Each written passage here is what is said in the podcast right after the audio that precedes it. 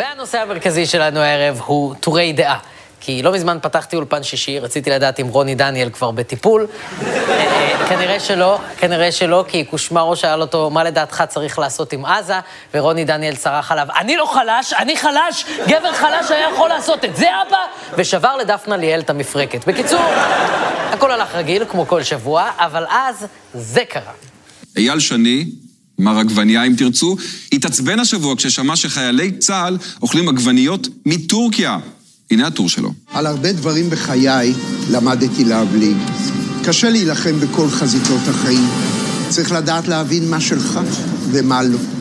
ולהילחם רק את אלו חשובות באמת, שתמיד בסוף הן לא רק בשבילך, אלא בעבור זהותה של החברה שלך והמדינה שלך, עבור הערכים שנותנים לך את האמונה במקום שבו אתה חי. השבוע התבשרתי שחיילי צה"ל אוכלים, ותקשיבו היטב, חיילי צה"ל אוכלים עגבניות טורקיות. אם הרמטכ"ל היה יושב כאן במקומי, ייתכן ולא היה מבין בכלל מה הבעיה כאן. כי לכל שאר האנשים זה ברור לחלוטין. תגיד שנייה, אייל, וכן, קושמרו, אני אקרא לו אייל, כי מר עגבניה היה אבא שלו. אייל שני. יכול להיות שאתה עלית באולפן שישי והפגנת רגשות לאומניים כלפי עגבניות? אתה חושב שמישהו מאיתנו היה ערוך להתמודד עם זה? מה זה הדבר הזה? חיילי צה"ל אוכלים עגבניות מטורקיה? אתה חושב שאם יחליפו להם את העגבניות בעגבניות ישראליות, יהיה להם טעים? היית פעם בחדר אוכל צה"לי, אייל?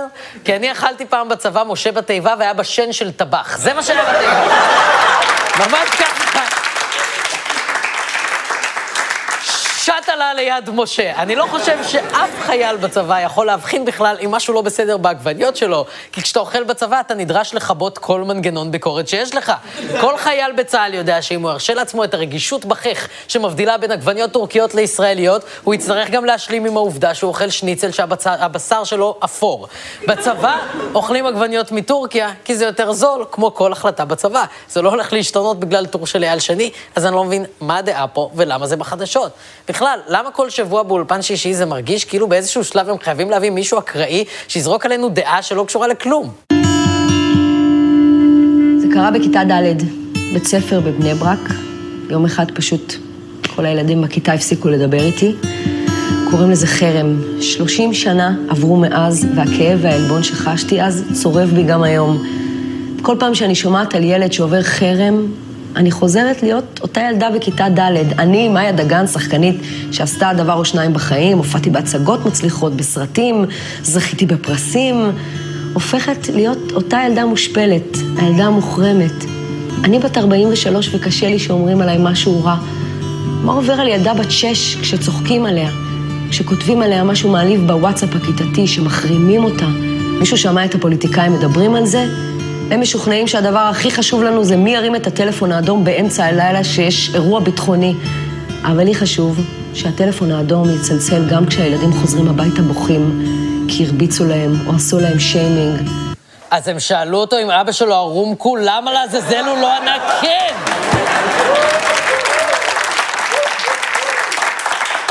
בסדר, אני אכנס את הקבינט. 300 הרוגים במבצע ינטי פרזי. מחר יחול יום הזיכרון לנפגעי פעולות השלפלף. סליחה, סליחה אם אני נשמע חסר רגישות. אני פשוט לא חושב שלראש הממשלה יש זמן להתעסק בחרמות. מצטער, זו דעתי ואני תומך בה. אגב, שמדהים לפינה, זו דעתי ואני תומך בה. בניגוד למשל לתוכנית שלי, שנקראת כידוע, זו דעתי ואני לא תומך בו בכלל, למה אני סתם זיין את השכל. זאת גם יופי של פינה. מישהו עומד מול מצלמה, כשברקע יש מוזיקה מרגשת, מדבר בפאתוס, כשמדי פעם מרחפות מילים ליד הראש שלו, אתם בטוח מכירים את הפורמט. סרטוני דעה כאלה הם 90% מהתוכן בסושיאל בשנים האחרונות, ועכשיו הסרטונים האלה הם גם בחדשות. למה?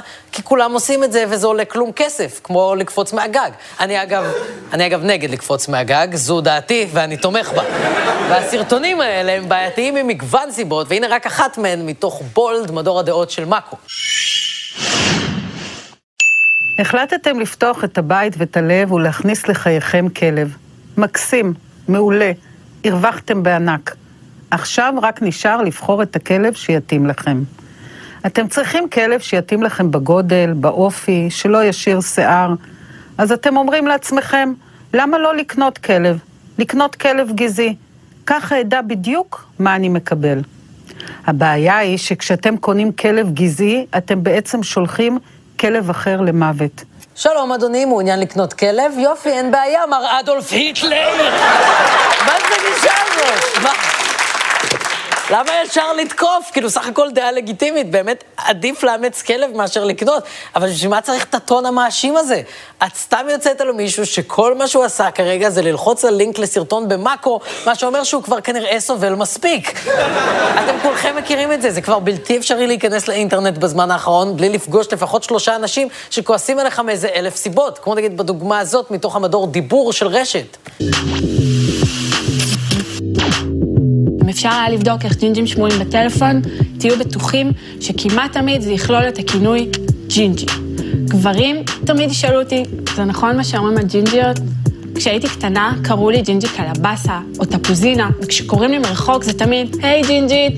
ב South Park כתבו פרק שלם על זה שלג'ינג'ים אין לב, והשאלה האהובה עליי היא, זה נכון שאתם נכחדים? כן, אלו הם חיי ג'ינג'י. זה שטות גמורה, זה ברור לכם, נכון? ג'ינג'י זה צבע שיער, לא תכונות אופי. שלום, אני רוצה לקנות ג'ינג'י גזעי, רק, רציתי לוודא...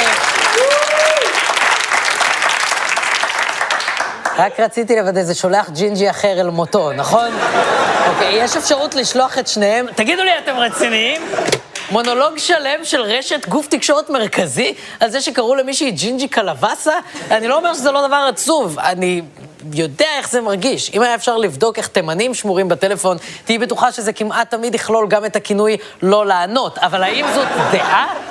והאם היא מצדיקה סרטון שלם מלא בכעס קטגורי על כל מי שרק ניסה לגלוש קצת בפייסבוק? ואולי יכול להיות שקצת התאהבנו כחברה בטון הקורבני הזה, כי הוא הופך אותנו לחלסינים לחלוטין מביקורת? ויכול להיות שזה בלתי נמנע כשמדברים על קורבנות אמיתיים, אבל זה מגוחך לחלוטין כשמדברים על הקיפוח הנורא של ג'ינג'ים, או על הקורבנות שמתוארים בסרטון הזה של כאן. ביום חמישי בערב קבעתי עם דני אשתי לקנות רדיאטור חדש אחרי העבודה. כשדני הגיע, הלב שלי התכווץ. הסתבר שאוטובוס שניסה להספיק רמזור פינק אותה על הדרך בצונאמי. היא רעדה מקור ונראתה כמו ליצן עצוב שאין לו על מי לכעוס. אבל למרות שהתקרית חרבה לה את היום ושרתה לי את הלב, פספסנו רק את הרדיאטור שרצינו. אבל סטטוס שכתבתי בנושא בקבוצת פייסבוק העלה יותר מדי סיפורים. 78 בתוך 4 שעות, זה המון. כמו הרבה הבלות אחרות על משקל רחוק מהעין, רחוק מהלב, אנשים עושים את זה בגלל שקל מדי לשכוח מהסביבה ולהתרכז אך ורק במה שאני חווה עכשיו, בתוך הרכב המוגן ממזג האוויר.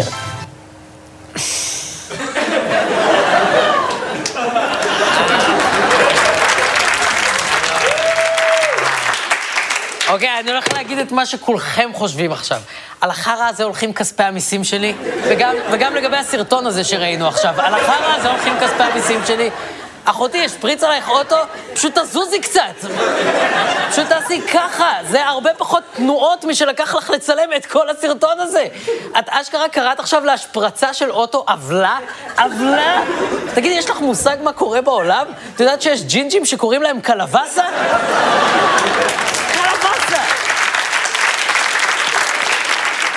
יותר מזה, את יודעת שיש ילדים מסכנים שאשכרה באים לעולם? הורים יקרים, החופש הגדול גומר אתכם? הנה האמת שלא תאהבו לשמוע. אחרי שהולדתם את הילדים מצורך אנוכי ומלחץ חברתי, נוח לכם להאשים את שעות העבודה, אבל האמת היא שרובכם לא באמת רוצים להיות עם הילדים 24/7. רגשי האשם על כך גורמים לכם לפצות בקניות יקרות ומיותרות, שיוצרות עיוות ערכי שבו הילד לומד להקביל אהבה לכסף, מה שידפוק אותו ואתכם לכל החיים. אז למה אתם מתעקשים על השילוש הקדוש? שלושה ילדים ללא קשר ליכולת הכלכלית שלכם. קשה לכם בחופש הגדול? תעשו פחות ילדים.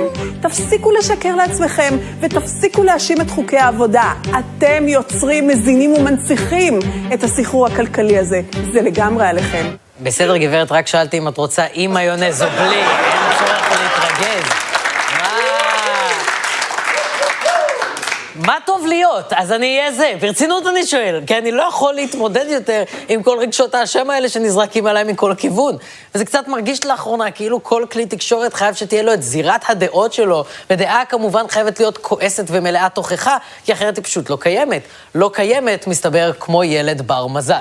ועכשיו הדעות האלה הגיעו לחדשות, וכל הסיפור הזה הוא קצת מסוכן, כי זה הופך דעה מלהיות משהו בעל משמעות ששווה להילחם עליו, לסתם אקססורי אופנתי שיראה לכולם. כולם עד כמה אתה בדיוק כמוהם, או לחילופין, עד כמה אתה מיוחד. עכשיו, אני כמובן מודע לאירוניה בזה שאני יורד על אנשים שמביעים את הדעות שלהם מול מצלמה, אבל העובדה שאני בכלל מסוגל להכיר באירוניה הזאת, כבר שמה אותי במקום טוב יותר מהבחורה הזאת למשל. קניתי כרטיסים, נסעתי בפקקים, עמדתי בתור, תפסתי מקום בדשא, חיכיתי בסבלנות שיתחיל, הכל כדי למצוא את עצמי צופה באמן על הבמה, דרך טלפון נייד שתקוע לי מול הפרצוף. אחת התופעות השנואות עליי זו תופעת המצלמים בהופעות. אנשים באים להופעה, live, וחצי מהזמן עסוקים בלהחזיק טלפון באוויר ולצלם את מה שקורה. במקום לרקוד, במקום להתרגש, במקום לעצום עיניים ולהקשיב, הם מצלמים. אז די, החיים קורים בזמן שאתם מעלים עוד תמונה לאינסטוש. תשחררו קצת מלפרסם את החיים שלכם ברשת, ותתחילו לחיות אותם במקום. אחלה דעה, אחותי, מזל שפרסמת אותה ברשת.